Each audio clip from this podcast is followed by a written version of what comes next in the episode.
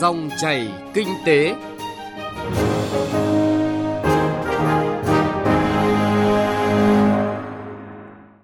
Biên tập viên Tuấn Nam xin kính chào quý vị và các bạn. Thưa quý vị, thưa các bạn, chương trình Dòng chảy kinh tế hôm nay có những nội dung chính sau. Nỗ lực thực hiện tốt nhiệm vụ tài chính ngân sách cuối năm nay. Đẩy mạnh sử dụng năng lượng tiết kiệm và hiệu quả trong khối doanh nghiệp công nghiệp.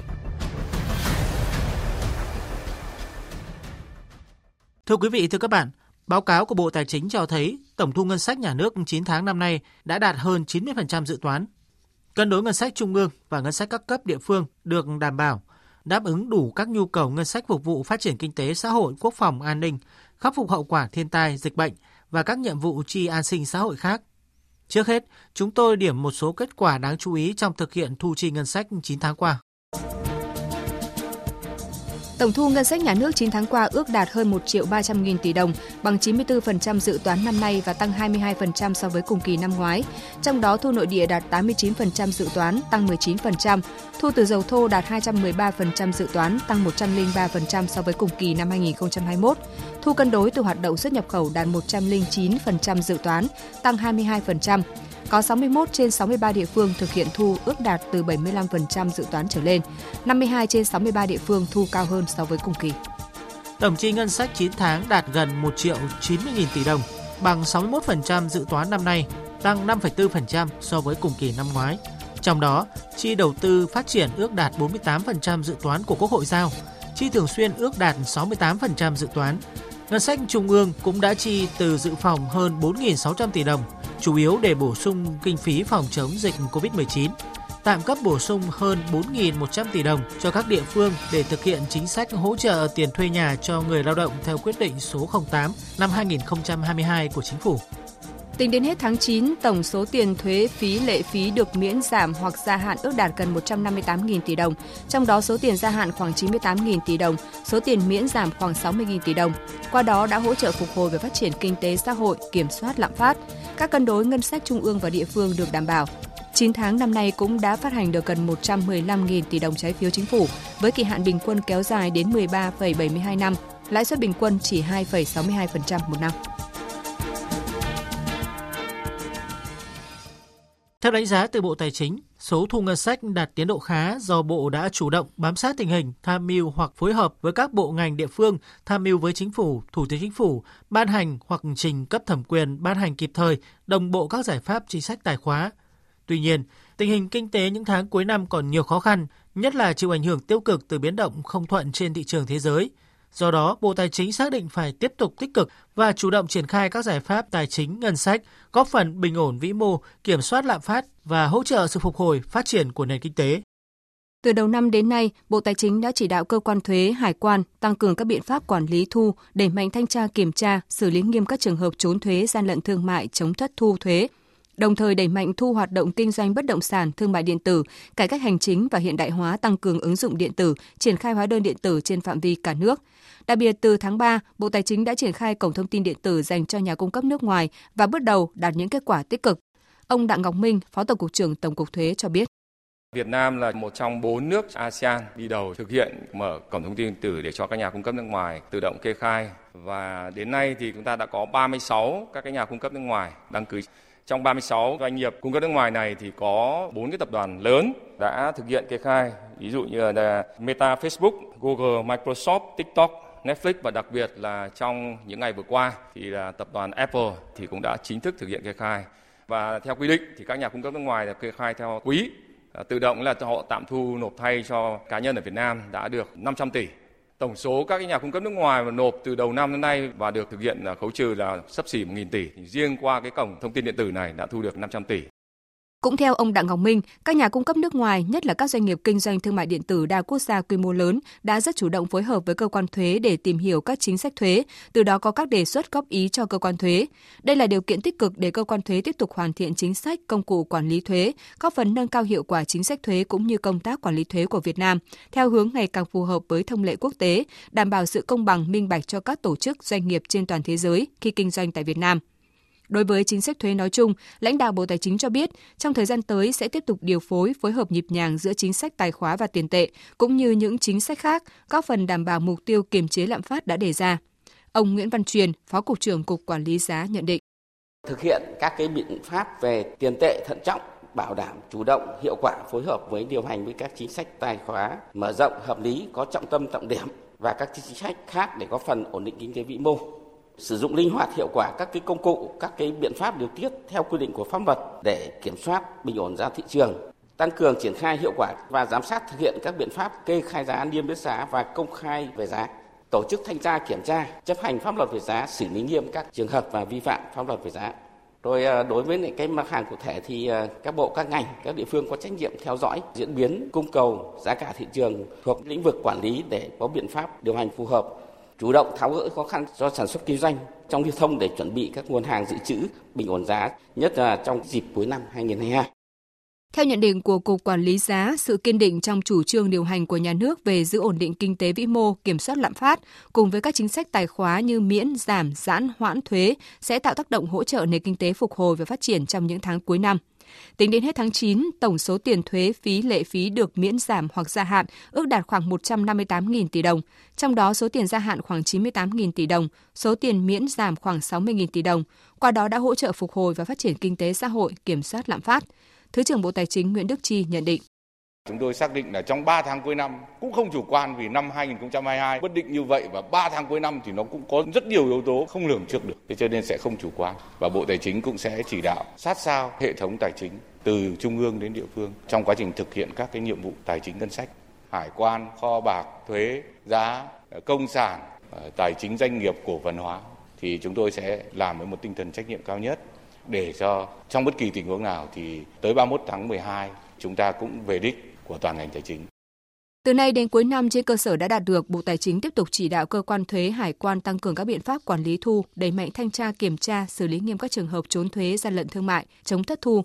đẩy mạnh thu hoạt động kinh doanh bất động sản, thương mại điện tử. Đồng thời tiếp tục đẩy mạnh cải cách hành chính và hiện đại hóa, tăng cường ứng dụng điện tử, triển khai hóa đơn điện tử trên phạm vi cả nước, tăng cường số hóa các dịch vụ công trong lĩnh vực thuế, hải quan, kho bạc, tạo điều kiện thuận lợi, giảm thời gian và chi phí cho người nộp thuế. Những giải pháp này sẽ góp phần tăng thu cho ngân sách nhà nước, đảm bảo đủ nguồn cho các mục tiêu chi ngân sách quốc gia, tích cực hỗ trợ chương trình phục hồi và phát triển kinh tế Việt Nam trong thời gian tới.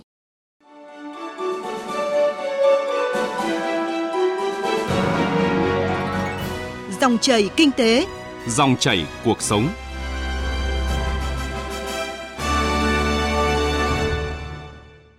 Xin chuyển sang một vấn đề kinh tế đáng chú ý khác. Thưa quý vị, thưa các bạn, mặc dù cả nước chỉ có chưa đến 3.000 cơ sở sử dụng năng lượng trọng điểm, nhưng lại chiếm tới hơn 50% tổng tiêu thụ năng lượng cả nước.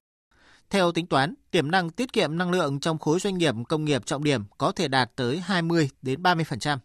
Do vậy, đẩy mạnh sử dụng năng lượng tiết kiệm và hiệu quả trong khối doanh nghiệp công nghiệp sẽ góp phần quan trọng giúp đạt mục tiêu đã đặt ra tại chương trình quốc gia về sử dụng năng lượng tiết kiệm và hiệu quả giai đoạn 2019-2030 là tiết kiệm từ 8 đến 10% tổng tiêu thụ năng lượng thương mại. Đây cũng là giải pháp thiết thực giúp giảm chi phí cho doanh nghiệp, qua đó nâng cao hiệu quả của nền kinh tế. Về nội dung này, phóng viên Nguyên Long phỏng vấn ông Trịnh Quốc Vũ, Phó vụ trưởng vụ Tiết kiệm năng lượng và phát triển bền vững, Bộ Công Thương. Mời quý vị và các bạn cùng nghe. Xin ông cho biết vì sao mà chương trình quốc gia về sử dụng năng lượng tiết kiệm và hiệu quả lại đặc biệt coi trọng đến các cái giải pháp tiết kiệm năng lượng trong khối doanh nghiệp sản xuất công nghiệp ạ? Lĩnh vực công nghiệp là lĩnh vực mà tiêu thụ nhiều năng lượng và trước đây thì là lĩnh vực công nghiệp tiêu thụ khoảng trên 40% năng lượng toàn quốc. Thì đến 2020 theo báo cáo thống kê năng lượng của Bộ Thương thì lĩnh vực công nghiệp đã tiêu thụ 53% tổng tiêu thụ năng lượng toàn quốc gia và dự kiến là cái tỷ trọng tiêu thụ năng lượng trong công nghiệp sẽ tăng lên trong cái giai đoạn tới. Chính vì thế mà chúng tôi xác định rằng là lĩnh vực công nghiệp đã có tiềm năng rất là lớn về sử dụng năng lượng tiết kiệm và hiệu quả. Thì theo cái khảo sát của Bộ Công Thương và đánh giá của Ngân hàng Thế giới thì cái tiềm năng kỹ thuật về tiết kiệm năng lượng ở trong ngành công nghiệp là có thể lên đến từ 20 đến 30%. Nếu mà chúng ta làm tốt được công tác tiết kiệm năng lượng trong lĩnh vực công nghiệp, chúng ta có thể giúp cho quốc gia đạt được cái mục tiêu và tiết kiệm được từ 8 đến 10% tổng tiêu thụ năng lượng trong giai đoạn 2019-2030 theo cái quyết định 280 của Thủ tướng Chính phủ về phê duyệt chương trình quốc gia về sử dụng năng lượng tiết kiệm hiệu quả